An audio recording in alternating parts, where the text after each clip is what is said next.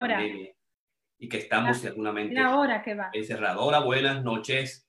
Aquí el doctor Piña, transmitiendo en vivo con Karina Rieke para ti en Corona Creativos Online, un portal de salud mental, psicoanálisis y psicología positiva para traer los temas importantes que le interesan a nuestra familia para florecer, crecer y transformarse en las situaciones eh, difíciles, difíciles y desarrollar la resiliencia, esa capacidad que tenemos nosotros de sobresalir, pelear eh, y brillar en los momentos difíciles como siempre lo hacemos.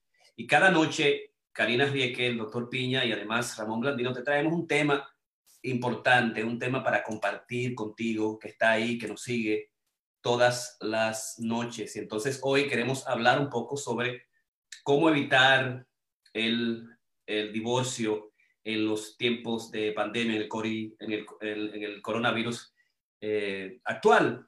Y la pregunta sería, ¿cómo evitar el, divorcio? Entonces es como querer decir que el divorcio va a aumentar. Y lo que hemos descubierto es que sí, en efecto, en efecto el divorcio se cree que en, y se tienen las investigaciones que en los tiempos de eh, pandemias, en los tiempos de traumas, en las epidemias grandes, en los espacios, digamos, en los ataques terroristas, siempre va a haber un aumento del divorcio. Y hay algo muy interesante, o sea, siempre hay un aumento del divorcio por un lado, pero también hay un aumento de los babies por otro lado. O sea, la gente también ah, eh, aprovecha, digamos, las calamidades para enamorarse más, para tener más conexión. Hemos también establecido que el 68%, el estado de la relación, el 68% de las parejas ha aumentado la conexión, sobre todo aquellos que tienen, eh, que tienen, que no tienen niños. Los que tienen niños sí tienen problemas, pero es el 29%, 29%. Eh, el resto, 20%, dice que, no, que, se, que se ha quedado igual, que no le ha afectado en su estado normal, en su vida, en su accionar. Pero los estudios de Wuhan y los números de los abogados del Estado de la, situación de, los, de las leyes en Wuhan, los últimos estudios han, eh, demostrado que sí existe un aumento en, los divorcios y que lo que se está haciendo es que se le está dando 30 días o hasta 30 días o hasta 6, meses para que si van a, tomar una decisión de divorciarse en estos momentos difíciles, que lo piensen bien, y si entonces vuelven de nuevo con la decisión formada y regia, yo quiero separarme de este hombre, porque digamos el encierro ha encontrado las, eh, las, digamos, las características malas desconocidas y el amor no ha crecido y ha aumentado, como nosotros sabemos, las adicciones, ha aumentado los problemas del dormir, ha aumentado la violencia doméstica y entonces si ya has decidido que eso es lo que va a ser, entonces sí se va a dar un proceso, digamos, de, divorcio. Pero lo más importante en este, eh, para evitar un divorcio en el COVID-19 en la actualidad, aunque es difícil porque los abogados lo pueden hacer todavía, pero digamos el proceso legal, como las, las, eh, los centros de leyes están, están cerrados, es muy difícil darle paso al, proceso de divorcio. Nosotros lo que estamos haciendo es también eh, trabajando con los pacientes que tienen eh, digamos, eh, dificultades en términos eh, financieras, que tienen dificultades en términos del sexo, que tienen dificultades en términos de las peleas constantes y los, los, los, los, argumentos, los conflictos, cómo bregar con ello. Y nosotros tenemos viñetas de pacientes que en las primeras semanas, de alguna manera, milagrosamente, se calmaron, digamos, las peleas, la comunicación se hizo mejor y al final de la 3 o 4, 6, 6, 7 semanas, de nuevo volvemos al ciclo de volver a nuestros eh, modos de enfrentarnos habitualmente y a eso que nosotros llamamos lo que es el sadismo normal íntimo que se da, tú me empujas y sabes dónde tocar mis botones sin que esto se vaya al, al, al aspecto de lo inhumano, ¿no? Que se vaya la violencia, a los golpes, a, las, a, la, violencia psicológica continua, a las críticas continuas, como nosotros hemos descubierto eso. Entonces, estas, estas parejas volvieron a sus características habituales de ser como ellos son y hacer esas unidades confrontativas mínimas diarias que los maestros de la comunicación emplean positivamente. en el caso de la pandemia, lo que ha sido ha incidido en hacer un mal uso disfuncional de cómo compartirnos nosotros y cómo utilizar los cuatro caballos del apocalipsis, que son las críticas, la actitud defensiva, el desprecio, el silencio, la, el, silencio, el distanciamiento de, los, las parejas, ¿verdad? Como los jinetes del apocalipsis de alguna manera que son predictivos del divorcio han aumentado. Eh, eso ha sumido el hecho de que además las adicciones, eh, los problemas de la, del desempleo, la falta de dinero, las dificultades para, digamos, eh, conseguir eh, la eh, comida y el suministro de comida adecuado para la familia también ha aumentado el estrés y las dificultades continuas en estos tiempos difíciles. Así que esa es más o menos una, una panorámica general en por qué y cómo nosotros vamos a enfrentar la situación de las peleas, los conflictos, la violencia y evitar el divorcio en la época del COVID-19. Porque los estudios ahora en marzo de China en Wuhan han demostrado un aumento extraordinario en lo que es el pedido de divorcio por fundamentalmente el 95% por las mujeres. Karina, ¿qué tú dices? Sí, eh, este es un tema que a mí me apasiona mucho. Yo siento que es el tema por el cual yo quise ser terapista.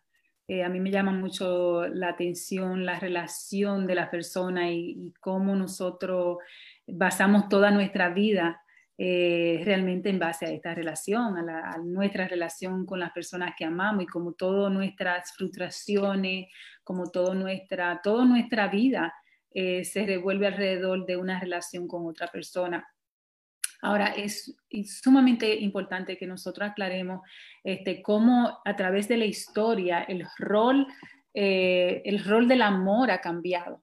Entonces eso, eso también a mí me parece sumamente interesante, cómo ahora nosotros vivimos en una sociedad, se me sigue cayendo el celular, un minutito, vivimos en una eh, sociedad donde realmente la gente invierte en lo que es el amor, nosotros invertimos ahora en lo que es el amor.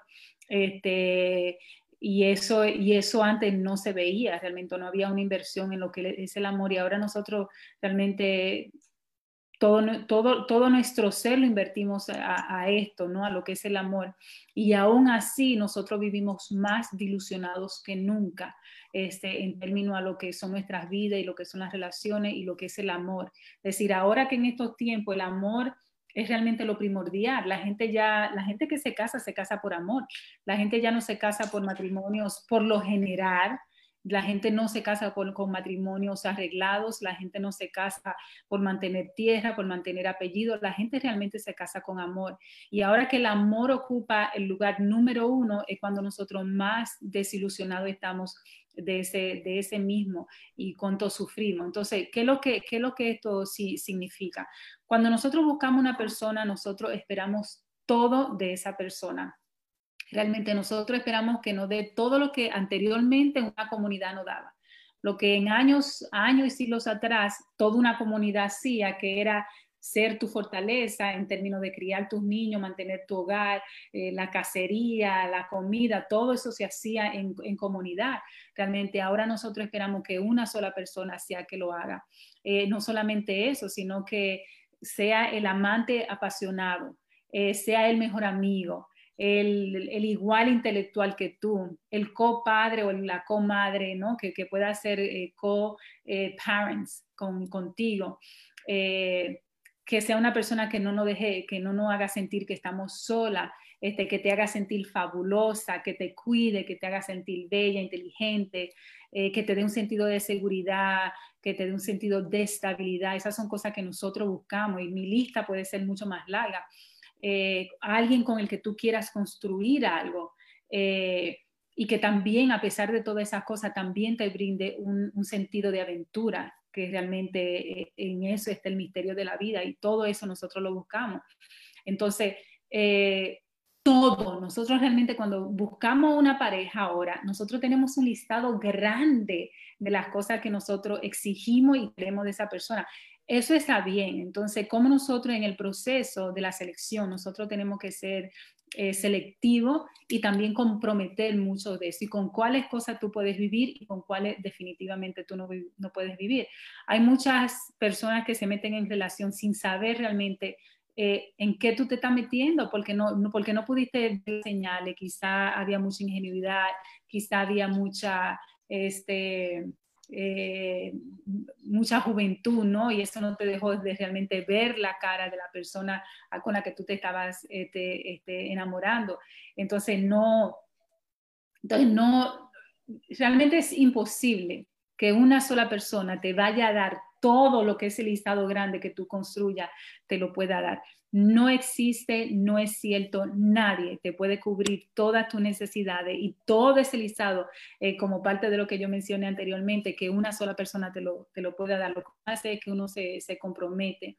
Eh, eh, entonces, muchas de, de estas frustraciones son las que hacen que más adelante nosotros veamos las peleas y veamos los divorcios del cual Jorge habla ya que nosotros no pudimos identificar, por ejemplo, en un date, tú, puedes identificar si el tipo es tacaño, tú puedes identificar si el tipo es celoso, este, pero tú no, es decir, tú, hay datos que te hacen a ti poderlo identificar, pero nosotros no, no priorizamos esas cosas. Además, nosotros no vamos con, un date para decir, güey, güey, güey, aquí hay una bandera roja, güey, ten cuidado, el tipo es medio psicópata, el tipo es medio... Eh, es demasiado celoso, eh, eh, quizá no tiene self-esteem, aunque lo pueda tener todo, quizá el self-esteem no está ahí. Entonces, muchos de los datos que nosotros tenemos que ver, nosotros no lo vemos. Eh, entonces, por eso nosotros vivimos en una disilusión y en una frustración muchas veces viviendo con, con la pareja. ¿Qué tienes cuando tú piensas en una pareja? ¿Qué es, lo que, ¿Qué es lo que realmente nosotros buscamos? Mira, es la construcción. Nosotros lo que buscamos es la construcción de nuestras vidas. Imagínate cómo escribir, como que tú, como que tú vas a escribir tu historia. Y esa historia, ¿qué es lo que significa? Bueno, esa historia tiene muchos deletes, muchos borradores. Es decir, con la persona que tú vayas a, a rehacer tu vida, que tú decidas, tú vas a comprometer cosas que tú dices, bueno, de ese listado quizás cinco, voy a votar 50, tú comprometes.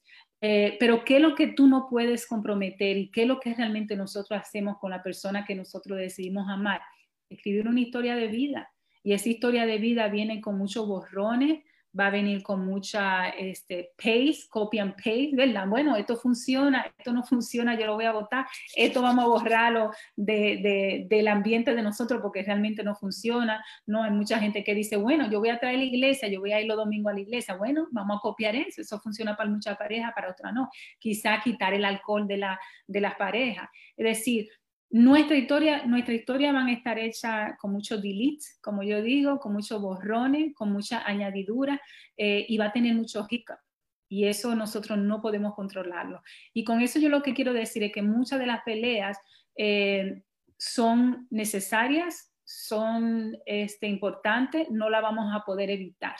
Entonces, ¿qué es lo que nosotros sí tenemos que aprender a hacer? En nosotros saber que hay cosas con las que tú vas a tener que estar. Es decir, tú vas a tener que tener valoraciones eh, en común, eh, tienes que saber que tú quieres escribir esta historia este, y que no va a ser perfecta.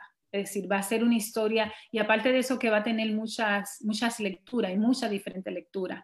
Entonces, pero más que todo que no es perfecta, que va a tener hiccup este, y que es una historia en construcción. Entonces, si tú estás de acuerdo con eso, eh, si tú tienes, tú, si tienen valoraciones en comunes, si tienen intereses en comunes, si hay una atracción, una pareja no puede funcionar si no hay una atracción física, no puede funcionar si no hay un interés en común, que haya cosas que lo aten y si no tienen valoraciones tampoco en común. Eso no va a funcionar. Pero si tú tienes esos componentes de que la persona te gusta físicamente, de que hay interés en común, de que hay valoraciones eh, en común, entonces vamos a escribir la historia.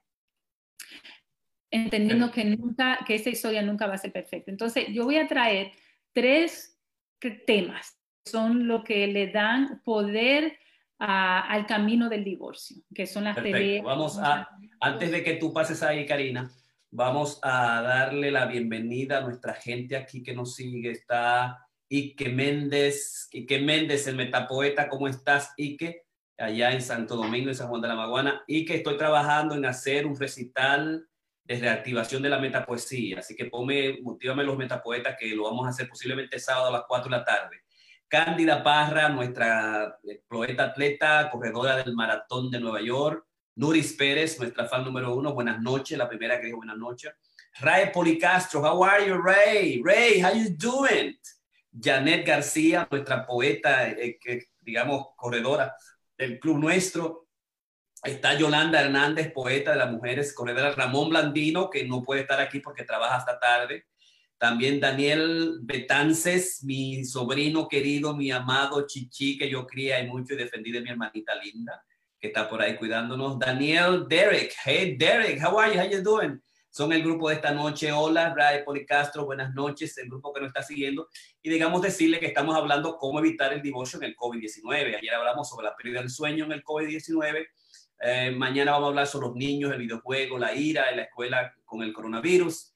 El jueves vamos a hablar sobre lo que es el COCREA con corredores creativos en la, época del coronavirus. Y también vamos a florecer en medio de la pandemia del coronavirus el viernes 15 de mayo de 2020. Estamos hoy, Karina Rieke y yo, trabajando lo que es el cómo evitar el divorcio por el COVID-19. Antes de que Karina entre en los aspectos fundamentales de lo que es el, cómo evitar el divorcio, los tres puntos, nosotros en la clínica trabajamos desde la perspectiva un poco mayor. Nosotros nos bregamos en las patologías que inciden, el tipo de personalidad, qué, cuáles son las problemáticas del paciente. Si el paciente vino por pelea porque están en grilo, porque están atollados. Si el paciente tiene un problema sexual y quiere que resolverlo. Si el problema, el paciente, el hombre o la mujer tiene un problema de ira. Si hay un problema de violencia doméstica interna de ambos nosotros, digamos, trabajamos con, con, esos diferentes componentes. Si hay un paciente que lo está en Santo Domingo y está aquí, entonces tiene algunos problemas para adaptación y además también me habla muy mal o no se sabe manejar directamente con la forma, mi estilo de vida, nosotros hacemos un plan completo, una investigación sistemática, científica de ambas parejas y entonces hacemos un plan directo, donde eh, lo que hacemos es, digamos, darle lo que es la, la relación de la casa saludable y ver los, los tres principios de las fases del amor. Y dentro de esas fases del amor y dentro de esas casas saludables, nos vamos las siete épocas o sistemas continuos en lo que nosotros debemos trabajar con cada una pareja. Y las parejas, digamos, en 5, 10, 20 sesiones, por más difícil que sea, en el caso de Karina y yo, como lo hacemos directamente, pues este, eh, podemos restablecerlo y sacarlo de las, digamos, de las patologías o de, lo que llaman lo, el look de, los, de lo que se llama, digamos, la masa crítica, que no son las peleas eh, más graves, sino las peleas más importantes. Y el atolladero de, que no podemos hacer nada y necesitamos a alguien para buscarlo. Y eso toma un poquito de tiempo.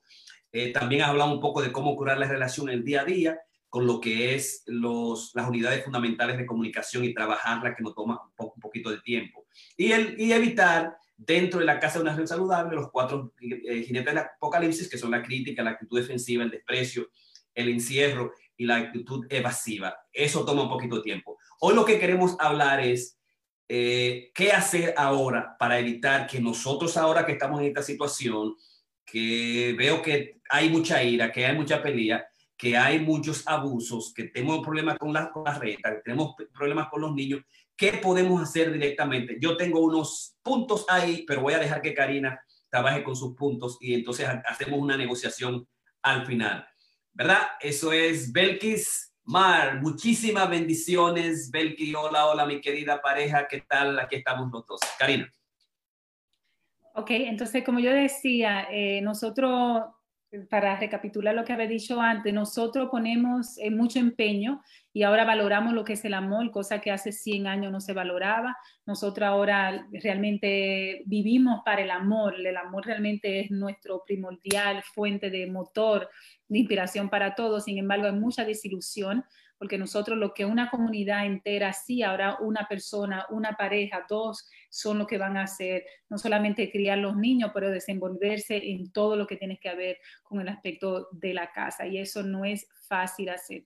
Entonces yo quiero traer... antes de que tú continúes, Karina, tú eres la que tiene ahora el control del speaker arriba, tú eres que puedes ah, eh, controlar si va a haber uno o dos en Facebook, porque estamos utilizando el Facebook tuyo dale, dale al speaker arriba, donde es Speaker View. Si tú clic Speaker View. Estamos bien así, yo siento. Yo siento que se puede quedar así. Ok, pero a, veces lo que pasa es que si nos movemos, tú quieres hacer algo, se va a notar porque las dos pantallas están ahí. Si tú pones solo speaker arriba, solamente un solo speaker. Se tiene que mantener eso. Que tú eres que tiene el control de los speakers, no yo. Señores, yo hoy tengo el control, así que pongan atención, que esto se puede poner muy bien.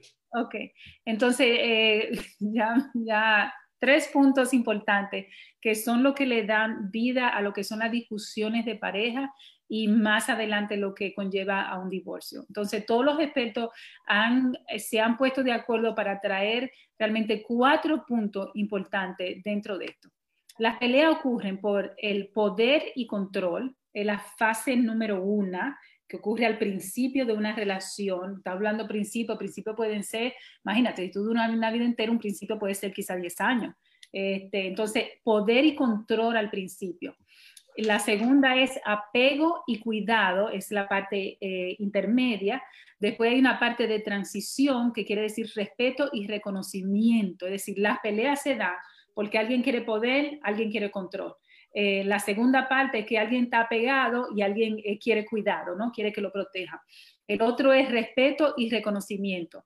Este, y también hay una parte que se está estudiando ahora que es eh, final de los años, que también hay una separación y también hay un, que ocurre después de los, a los años 60, 65, después de ahí ocurre esta, esta gran separación. Entonces vamos con el, con el primero.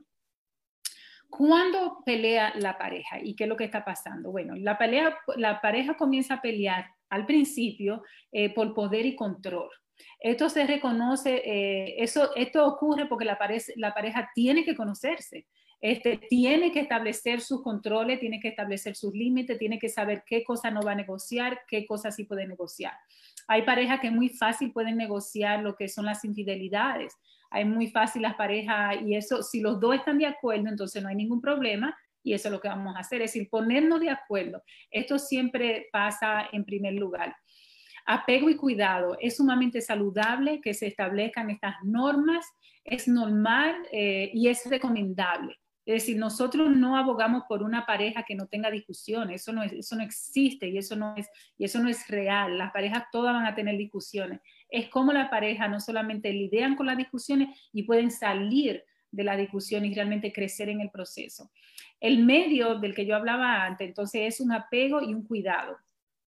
Y ahí donde la gente ya entonces comienza a sacar lo que son sus raíces, lo que han sido sus enseñanzas, lo que han sido sus escuelas, donde aprendió el modelo que tú vas a establecer dentro de, tu, eh, de tu hogar. Y ahí entonces tú vas a comenzar a poder ver algunos patrones caracterológicos de personalidad, este, de lealtad, que no tienen nada que ver con la fidelidad y también de personalidad, ¿no? Donde van a comenzar a brotar en la parte media al principio, donde estamos hablando de poder y control, no se ve, pero en la parte de apego y cuidado, en la segunda etapa, sí se ven estas, estas, eh, eh, estos problemas ya que son más caracterológicos de personalidad, donde yo voy a traer mis valores, donde yo voy a traer mis enseñanzas. Después hay una parte, y esto es muy importante que nosotros lo, haga, lo, lo, establezcamos y lo aclaremos, porque, por ejemplo, hay parejas que pueden estar bregando con, con commitment o pueden estar bregando con la felicidad eh, o con unión familiar. Entonces tú dices, bueno, pero yo siempre tuve unión familiar porque mi papá y mi mamá tuvieron juntos y yo me crié con mi papá y mi mamá juntos. Bueno, eso no quiere decir que papá y mamá cultivaron realmente lo que es la felicidad, lo que es el entendimiento, lo que es la facilitar las discusiones. Entonces, por eso tú traes lo que, lo que tú pudiste interpretar de esa crianza, tú lo traes a tu nueva relación. Y al final, entonces, en la parte número tres, vemos lo que es un proceso de transición, donde entonces ya las peleas son por cuestiones de respeto y por cuestiones de reconocimiento. Y son en punto de transición de vida. Ya aquí entonces viene lo que es tu cultura, lo que son tus historias, lo que es la idiosincrasia con la que uno trae, ¿no? Parte de mi idiosincrasia, quizá yo me crié en la, en la ciudad de Nueva York, quizá mi pareja viene de Santo Domingo y tiene toda la idiosincrasia de un pueblo, de una nación, de una isla, yo vengo quizá de un, de un lugar con, con, un poquito quizá más de apertura, ¿no? Entonces también vienen eh, los diferentes cambios. Las posiciones, eh, eh, entonces, en el, proceso de, transición, donde es respeto y reconocimiento, las peleas ocurren, pueden ser peleas por eh, transición en términos de cambio de trabajo, en términos de lo que son, por ejemplo, comprarse un carro, que es algo quizá tan sencillo, pero hay muchas parejas que pelean por eso, hay mucha gente, bueno, yo me compro un carro, tú no lo vas a usar porque mi carro nuevo, y se ven, y tú puedes ver en nuestras, eh, nuestros pacientes peleas tan absurdas, pero realmente es tan significativa porque lo que trae son las idiosincrasias de tu pueblo, las historias, este, y lo, lo que tú traes como, como individuo dentro y parte de una sociedad. Y al final de los años, entonces viene lo que ya son problemas quizás neurológicos que vienen afectando más, al, más a la pareja mucho más adelante, donde quizás la pareja comienza a tener peleas que son atrasadas, peleas de hace 10 años, pero te la traen ahora. Quizá porque la pareja de alguna forma se, se olvida de que ya eso vivió y que ya eso pasó. Nosotros venimos a las relaciones con una escuela, nosotros venimos realmente ya con un aprendizaje. ¿No? El aprendizaje nuestro es nuestras enseñanzas, eh, lo que son nuestros valores de lo que yo, de lo que yo hablaba. Y eso nosotros lo traemos este, a, la, esto. Yo vengo con la enseñanza de lo que fue mi mamá y mi papá. Entonces nosotros traemos esas valoraciones. Si tú tuviste una mamá o un papá donde no hubo eh, no hubo una planificación, donde no hubo una filosofía de crianza, bueno, tú vas a traer esa quizá ese imbalance, ¿no? Y todos nosotros venimos de, de padres y de relaciones y de familias sumamente tóxicas, entonces no hay una forma de nosotros poder identificar eh, dónde realmente eh, vienen los problemas, ¿no?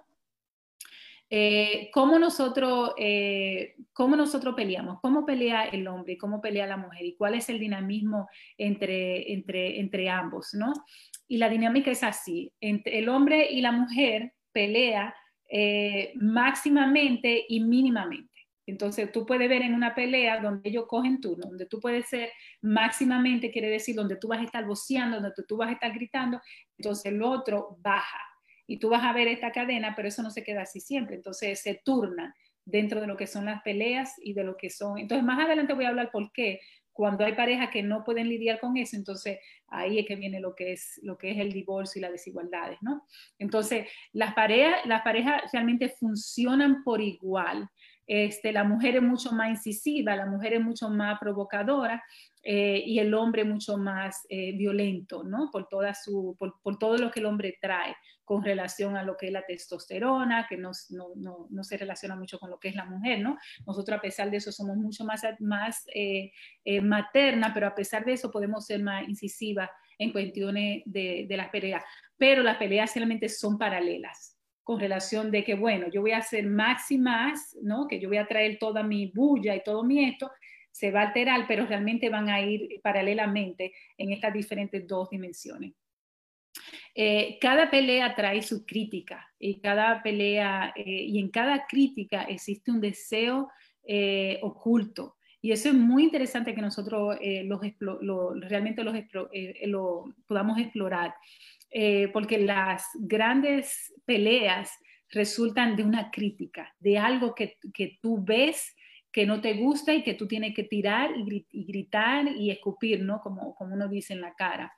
Eh, pero de cada crítica hay un gran deseo, es decir, y con eso yo lo que hago es una invitación a, uno mirarse eh, uno mismo, qué es lo que uno trae cuando uno critica. Eh, si tú criticas mi lealtad, ¿qué es lo que tú estás criticando? Tú la criticas porque tú no la tienes, tú la criticas porque te gusta, tú la criticas porque la deseas. Es decir, ¿qué es lo que tú en el proceso quieres matar o quieres construir como una crítica? si tú criticas, por ejemplo, la personalidad, que es lo que tú estás criticando de la personalidad, en el fondo hay un deseo oculto dentro de esta crítica, que a mí me pareció ese, ese estudio sumamente fascinante cuando, cuando lo leí. Este, y la otra cosa que las peleas también traen es eh, la furia, ¿no? Lo que traen el, el, el, el rencor eh, y, y, el, odio, y dentro de cada odio lo que hay es un gran dolor. Entonces, es el descubrir realmente, y nosotros, pocos de nosotros tenemos la capacidad de descubrir cuál es ese dolor eh, que, que, las parejas eh, eh, están buscando o están lidiando dentro de su propio ser, ¿no? Me estoy yendo un poquito freudiana, pero realmente así que funciona la cosa. en la pelea lo que se da mucho es la destrucción del otro. y esto es muy interesante que nosotros podamos detenernos y pensar ahí, porque ¿Por qué en la pelea se busca la destrucción del otro? Porque nosotros tenemos una idea falsa de que si yo te doy a ti la razón, quiere decir que yo estoy de acuerdo contigo. Entonces yo prefiero no escucharte porque no te puedo dar la razón. Entonces, muchas veces lo que nosotros tenemos que aprender es que escuchar lo que alguien te está hablando, más cuando te habla del corazón, cuando te habla del alma, es simplemente escuchar y decir, yo, yo puedo escuchar lo que tú me dices. Quizá no estoy de acuerdo, pero puedo escucharte. Pero nosotros actuamos y preferimos ni siquiera escuchar este, porque eso quiere decir que quizá yo estoy de acuerdo con lo que tú estás diciendo. Ah, entonces sí, yo te entiendo. Entonces ahí es que viene mucho de los problemas con relación a, lo que son las, las, discusiones, que pueden ser tan terribles, que pueden ser tan violentas. Y también entender que las discusiones que tú tuviste hace 20 años, quizá por el mismo tema, que pueden ser recurrentes, como yo dije anteriormente, este, no van a ser las mismas discusiones que ahora porque ahora eh, el proceso va a ser diferente, las respuestas van a ser diferentes. Entonces, no se crea que la misma discusión que tú has estado atravesando por los últimos 15, 10, 20 años dentro de una relación, 30 años dentro de una relación, tú vas a tener los mismos resultados, porque eso también este, va cambiando. Entonces, hay tres dimensiones dentro de lo que son las peleas. La primera dimensión con la que nosotros queremos tratar es que las peleas son como hay que tratarlas como los platos sucios. Los platos sucios en un sink, en un fregadero, tú no puedes lavarlo todo a la misma vez. Tú tienes que coger un plato a la vez. Entonces, muchas veces lo que nosotros hacemos dentro de una pelea es que nosotros traemos todos los platos sucios y lo tiramos y lo escupimos. Este, entonces tú tienes que decidir qué plato es que tú vamos a lavar este plato primero y vamos a decidir con qué, este, con qué eh, que nosotros vamos a, gastar. Entonces, los platos sucios, la acumulación de platos sucios es una, una, de esas dimensiones dentro de la pelea. El desgaste crónico, ese me parece también un, símbolo sumamente interesante de nosotros, de nosotros recurrir, porque ¿qué es lo que significa el desgaste crónico? Eh, crónico. Eso quiere decir que llega un punto donde la, la pelea trasciende a otro punto, este, porque ya son muy recurrentes. Eh, y también lo que son las buys eh, de confirmaciones que nosotros necesitamos. Por ejemplo, si una pareja llega tarde, ah, no, tú llegaste tarde porque tú eres un desconsiderado y tú no, no me tienes consideración a mí. Entonces, eso también es sumamente interesante porque nosotros lo que buscamos muchas veces en la pelea es justificar nuestros propios bias. Tú no llegaste tarde porque te cogió el tráfico, tú llegaste tarde porque eres un desgraciado y realmente no tiene, no tiene que, eh, eh, tú, nosotros lo que lo asumimos. Entonces la pelea lo que cae en un proceso realmente de individualidad, donde nosotros buscamos la confirmación de esos bias que nosotros tenemos este, para justificar nuestra propia individualidad, porque no se trata de él, no se trata de él que llegó tarde, que hice el tráfico, no, no, no, se trata de él porque él es un desconsiderado, poniendo un ejemplo, porque llegó tarde. Entonces nosotros lo que hacemos es realmente tratar de lavar todos los platos sucios a la misma vez, eso es un gran problema dentro de las peleas, el desgaste eh, crónico dentro de las peleas, como también la justificación y la confirmación de los bias que nosotros tenemos, este, que son sumamente interesantes. ¿Qué tienen todas las peleas? Las peleas todas tienen lo que es el ataque, la culpabilidad y la defensa todas las peleas dentro de estas diferentes dimensiones que yo quise establecer al, principio y con estas que acabo de mencionar, tienen exactamente lo mismo. Las personas cuando, ah, cuando tienen pelea lo que hacen es atacar, buscar la culpabilidad del problema este, y, el, y el otro, de alguna forma, lo que se está es defendiendo.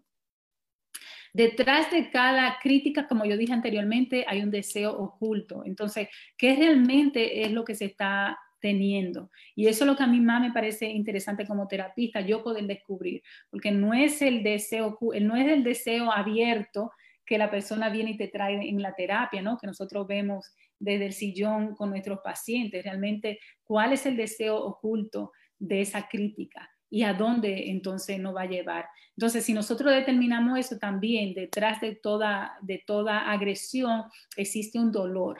Entonces, si nosotros podemos poder discutir ese deseo oculto y ese dolor, tenemos la maravilla del mundo. Hemos descubierto realmente cómo, cómo la pareja van a, sobrevivir dentro no solamente de la pandemia, pero sino de la misma pandemia que el hogar este, muchas veces se convierte. Eh, y, esto, y, todo esto que yo estoy mencionando son sumamente complejos. Nosotros no, no, no traemos un libro, no tenemos el, el, las herramientas realmente que nos ayuden a nosotros poder lidiar, al menos que nosotros tengamos un tercero.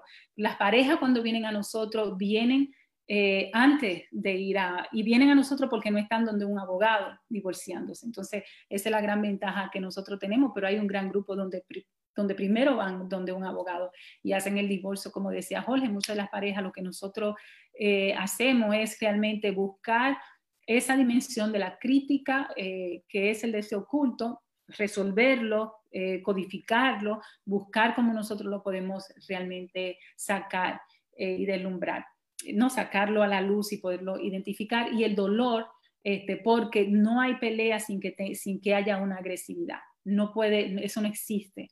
Todas las peleas y la gran mayoría hay una este, agresividad, ya sea que se reconozca o no se quiera o no se pueda reconocer, ¿no? Eh, la mayoría de las discusiones no son reflexivas, no pueden ser reflexivas, porque si fueran reflexivas entonces no hubiera tal discusión. Este, y voy a poner un ejemplo. Eh, si yo me siento así fue porque tú me hiciste algo.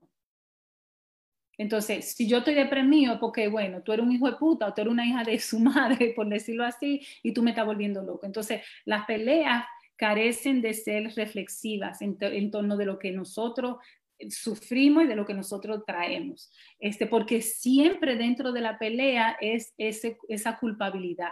Este, aunque lo que nosotros estemos experimentando sea totalmente individual, quizá no tenga nada que ver con nuestra pareja, pero es el recipiente de lo que de esa frustración, de esa agresividad y de esa crítica que nosotros eh, queremos establecer. Lo más fácil dentro de una pelea es nosotros hablar de todo, menos de lo que nosotros sentimos. Entonces, si la pelea comienza, mira, yo me siento así y esto es como yo me siento, nada quizá tenga que ver con tu realidad y tiene que hablarse desde la perspectiva de cómo uno se siente. Entonces, si nosotros queremos realmente dinamizar lo que son las discusiones, dinamizarlo de una forma positiva, comienza a decir cómo tú te sientes. Eh, en vez de nosotros lo que hacer es una eh, eh, proyección del otro con lo que nosotros realmente estamos sintiendo. las peleas usualmente duran, son según dicen, son tres oraciones. la gran mayoría de, las peleas que son agravadas, son recurrentes dentro de lo que son el día, pero realmente son muy pocas. Y son tres oraciones. Tres oraciones son las que rompen ahí la, conversación.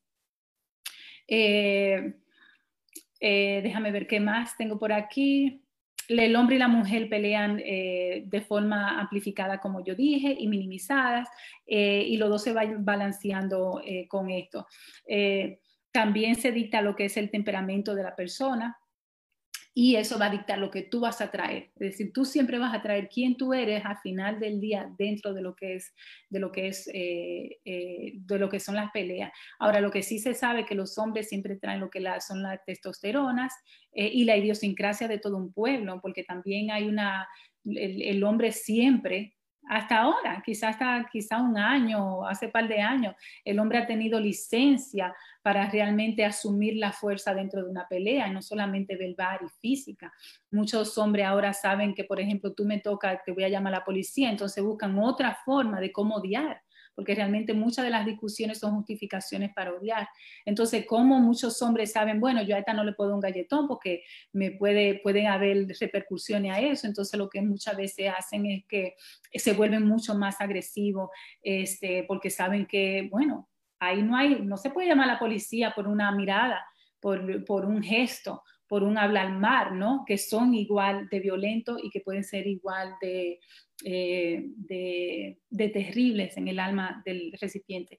Con esto no digo de que las mujeres no sean sumamente agresivas, se ha demostrado que las mujeres eh, dentro de la pelea son eh, igual de agresivas que los hombres y que este aumento ha escalado realmente dimensiones muy, muy grandes en, los últimos años, donde, donde muchos de los hombres también están buscando, buscando ayuda.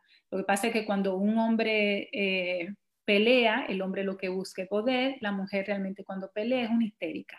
Entonces esto es lo que pasa y también el hombre viene con una trayectoria de, de entitlement a la pelea.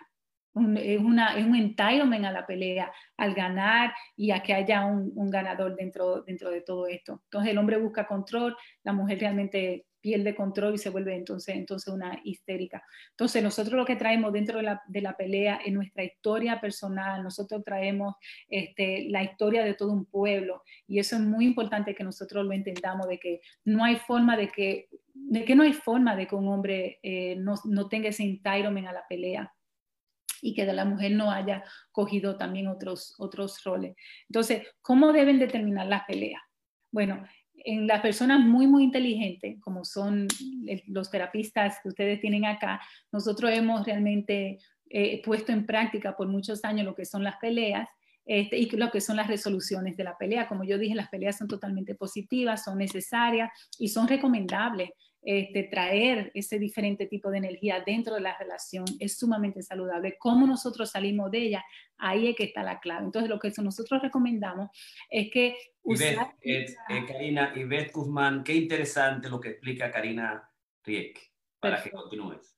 Entonces, este, ¿qué es lo que pasa con la racionalización? Entonces, ¿cómo nosotros queremos terminar las peleas?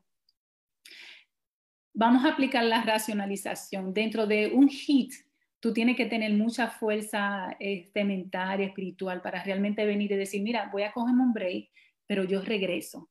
Y es importante que nosotros le digamos a la persona, mira, yo voy a regresar, porque si yo estoy teniendo una pelea contigo y tú vienes y me dejas en el aire y te va a caminar y que te enfriate, oye, yo me voy a encender, yo lo que voy a querer es tirarte más fuerte. Entonces tú lo que tienes que decir es, mira, vamos a seguir peleando, pero déjame enfriarme porque ya me estoy saliendo de nivel y voy a decir cosas que muchas veces me voy a arrepentir. Lamentablemente nosotros no tenemos esa capacidad, no tenemos ese entrenamiento, pero es posible y es muy recomendable y hay mucha pareja también que lo aplican. Entonces, pero la racionalización es lo que es una de las formas más efectivas para usted salirse de una pelea, siempre y cuando usted prometa regresamos al punto porque obviamente hay puntos que se tienen que, lidiar, pero siempre y cuando no se lleve al punto de lo que son las ofensas, de lo que son las dudas, de lo que son ¿no? todo lo que la gente trae dentro de una pelea.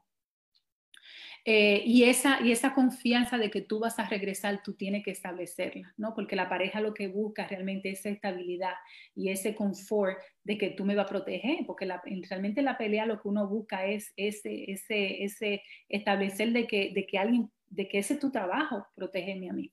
Eh, la otra forma de nosotros salir de una pelea es pedir excusa.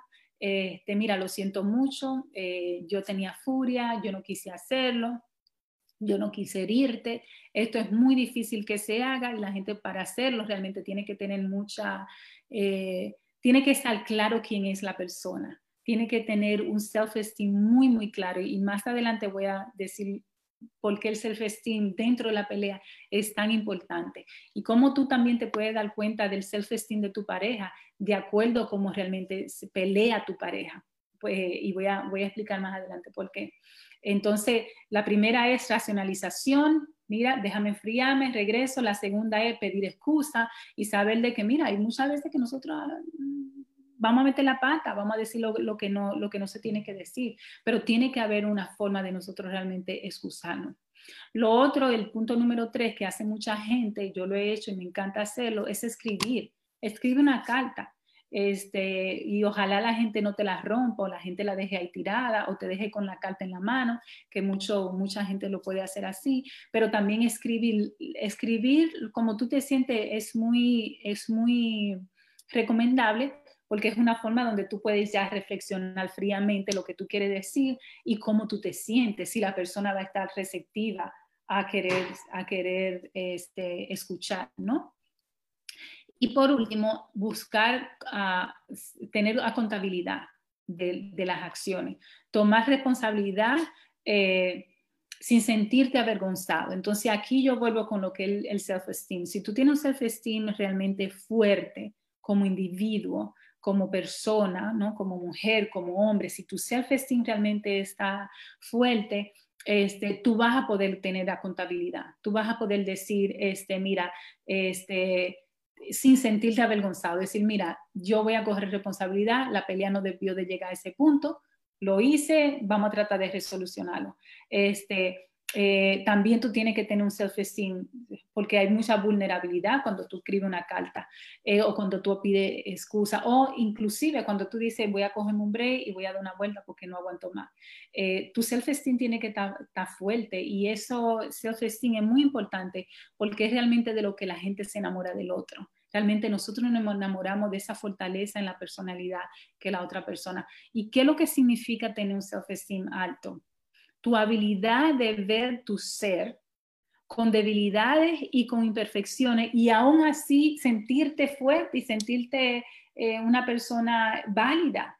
Entonces, si tú tienes tu self-esteem, que el self-esteem lo único que te puede a ti decir es, mira, yo tengo muchas imperfecciones, yo no soy perfecto, tengo muchas debilidades, pero yo soy una gran persona. Entonces, si tú tienes esa capacidad, tu self-esteem tiene que estar bien alto. Entonces, lo que hace, lo que, lo que, lo que se puede, y en eso también va cómo las peleas funcionan, ¿entiende? El self-esteem de la gente. Este, cuáles son los petty eh, peleas que la gente se involucra, que no debería de involucrarse, incluso en una etapa de la vida donde ya no tiene sentido. Este, y a mí me parece que todo esto que se está viviendo con el coronavirus a mí en lo particular me ha llamado mucho la atención eh, y también me llama la atención como terapista, eh, porque nosotros tenemos que estar constantemente preguntándonos, y a mí me parece una de las preguntas más interesantes de la vida. Eh, ¿Qué hace que una persona quiera vivir?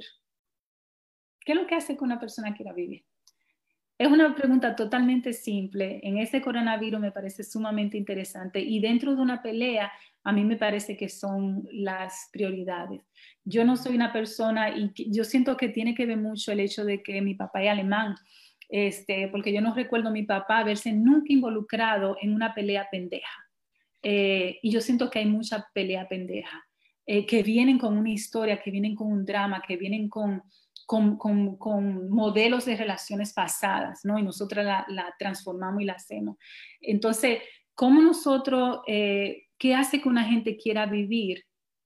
Yo siento que te da el por qué a veces hay discusiones que no se deben de tener, porque, porque no tienen sentido, porque si, si, tú entiendes por qué tú quieres vivir, tú vas a entender de que van a haber eh, dinamismos más grandes, como el que estamos viviendo con el coronavirus. Yo no me puedo imaginar una persona simplemente tomar una pelea este, y reforzarla y dar odio en un proceso donde se tiene que dar amor, este, si tú no tienes claro el por qué tú quieres vivir. Si tú no tienes claro el por qué tú quieres vivir, tú te involucras en, cualquier pendeja de pelea que tú vayas a ver, porque realmente no entiende el significado de la vida. Y yo lo digo muy serio, porque yo siento que nosotros eh, vivimos en una comunidad donde hay eh, muchos... Eh, y lo digo con mucha también autoridad, porque yo critico fielmente en eso. Yo critico lo que es la, la pelea mediocre, la pelea de, en donde no hay crecimiento, la pelea de culpa, la pelea donde, donde la gente lo que demuestra es que, coño, no tiene ningún tipo de, de, de valoraciones propias, ni de amor propio, ni entiende la dimensión de tu presencia en la otra persona. Y eso a mí me parece sumamente interesante. Eh, la otra pregunta que yo siempre hago es, ¿cuál es la diferencia en estar vivo y estar vivo muerto? Entonces, si, si tú entiendes de que, de que hay tanta gente que se involucra en este tipo de pelea, y, yo en eso soy muy crítica, quizá por eso yo no, no, yo vivo, yo trato de vivir una vida sin mucha pelea y mucho drama, y soy, me considero una persona muy tranquila, porque yo, yo, no, yo no puedo visualizar cómo la gente no es autocrítica en lo que es la felicidad cotidiana. Y cuando yo hablo de la felicidad cotidiana, es que yo no puedo esperar ser, ser, feliz el día de las madres o el día de mi cumpleaños. La felicidad tiene que ser una acción cotidiana. Y nosotros no, no, nosotros no podemos ser felices si nosotros no tenemos estas preguntas, porque si no nuestra vida va a vivir en un caos, ¿no? Y yo siento que nosotros venimos de dinamismo, de familia y tradición, y que ya son un caos. Eh, entonces, nosotros tenemos que preguntarnos, ¿existen personas que viven y existen personas que no viven? Entonces, tú tienes que decidir dónde que tú estás parado, dentro de una discusión. Este, y a mí me pareció muy lindo un relato que vi con Steve Perver, que, es una de las terapistas que yo más admiro. Ella se enfoca mucho en lo que es el erotismo, este, que a mí también me apasiona mucho como terapista. Y ella decía que el papá y la mamá entraban en discusión y que la mamá era así bien y, tiraba, ¿no? Muy, muy, muy, yo lo puedo visualizar muy bien porque las mujeres somos así, eh, como intrigosas, ¿no? y que el papá venía, que fueron los dos sobrevivientes del Holocaust, y el papá venía y al final el papá le decía, ¿really? De si nosotros pasamos cinco años encerrados sin comer en esto, para venir a pelear por una pendeja. Entonces, con el coronavirus, yo siento que son una de las reflexiones que a mí me encantaría que la gente haga. Este, ¿Dónde, dónde, dónde? ¿Cuáles son las peleas que nosotros debemos realmente tener la energía para tirar y pelear? Eh, también la otra pregunta es cómo tú quieres que tu historia te recuerde. Es decir, cómo tú quieres que tu historia te recuerde. ¿Y la historia dónde están las historias? En cada, en, cada, en cada relación que nosotros construimos. Ahí está nuestra historia. ¿Y cómo una de esas historias te va a recordar?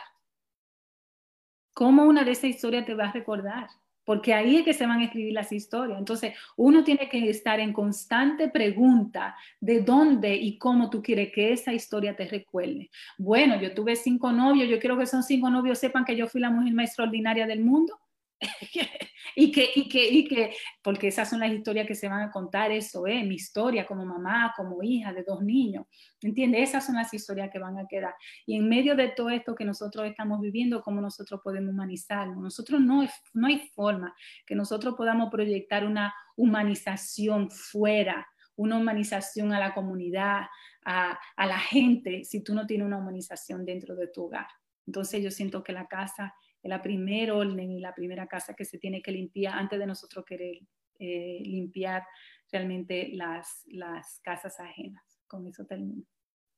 Perfecto, me parece interesantísimo la presentación filosófica, psicoanalítica, profunda de la Karina Rieke. Excelente, este, que es para reflexionar en diferentes dimensiones. Recordarles que este Corona creativos online y estamos trabajando cómo evitar el divorcio. Hoy Karina Rieke, que les habla, doctor Piña, y que Cándida Parra, excelente trabajo Karina y doctor Piña, ah, dice, el, día el domingo, pero muy bien Piña, y estamos en este, en este martes tratando este tema. Pero mm, yo sé que la, la postura filosófica y extraordinaria, la presentación que hizo Karina es importantísima tomarla en cuenta. Yo sé que en la clínica nuestra, cuando vienen o vienen por tres problemas fundamentales, problemas de, de, dinero, en las finanzas, por problemas en la comunicación continua que no existe, por problemas con la suegra o con los familiares de una de las parejas también, y con problemas sexuales. Y todas, cualquiera de las situaciones nosotros las resolvemos, excepto la, la, situación del desamor, cuando ya se terminó el desamor o cuando hay desprecio y hay crítica y hay violencia doméstica. Por eso nuestras parejas de alguna manera se, se quieren separar. Y muchas de ellas nosotros las separamos, las, las separamos y algunas las salvamos también. Pero ahora, doctora que lo que pasa es que lo que está sucediendo ahora simplemente es una guerra de, las, de los Zooms, es una guerra de las notificaciones, es una guerra que tengo que estar con este hombre todo el tiempo, todos los días internamente. Yo quiero que usted me evite mi divorcio ahora mismo y eso yo le voy a, dar siete, siete cositas simples.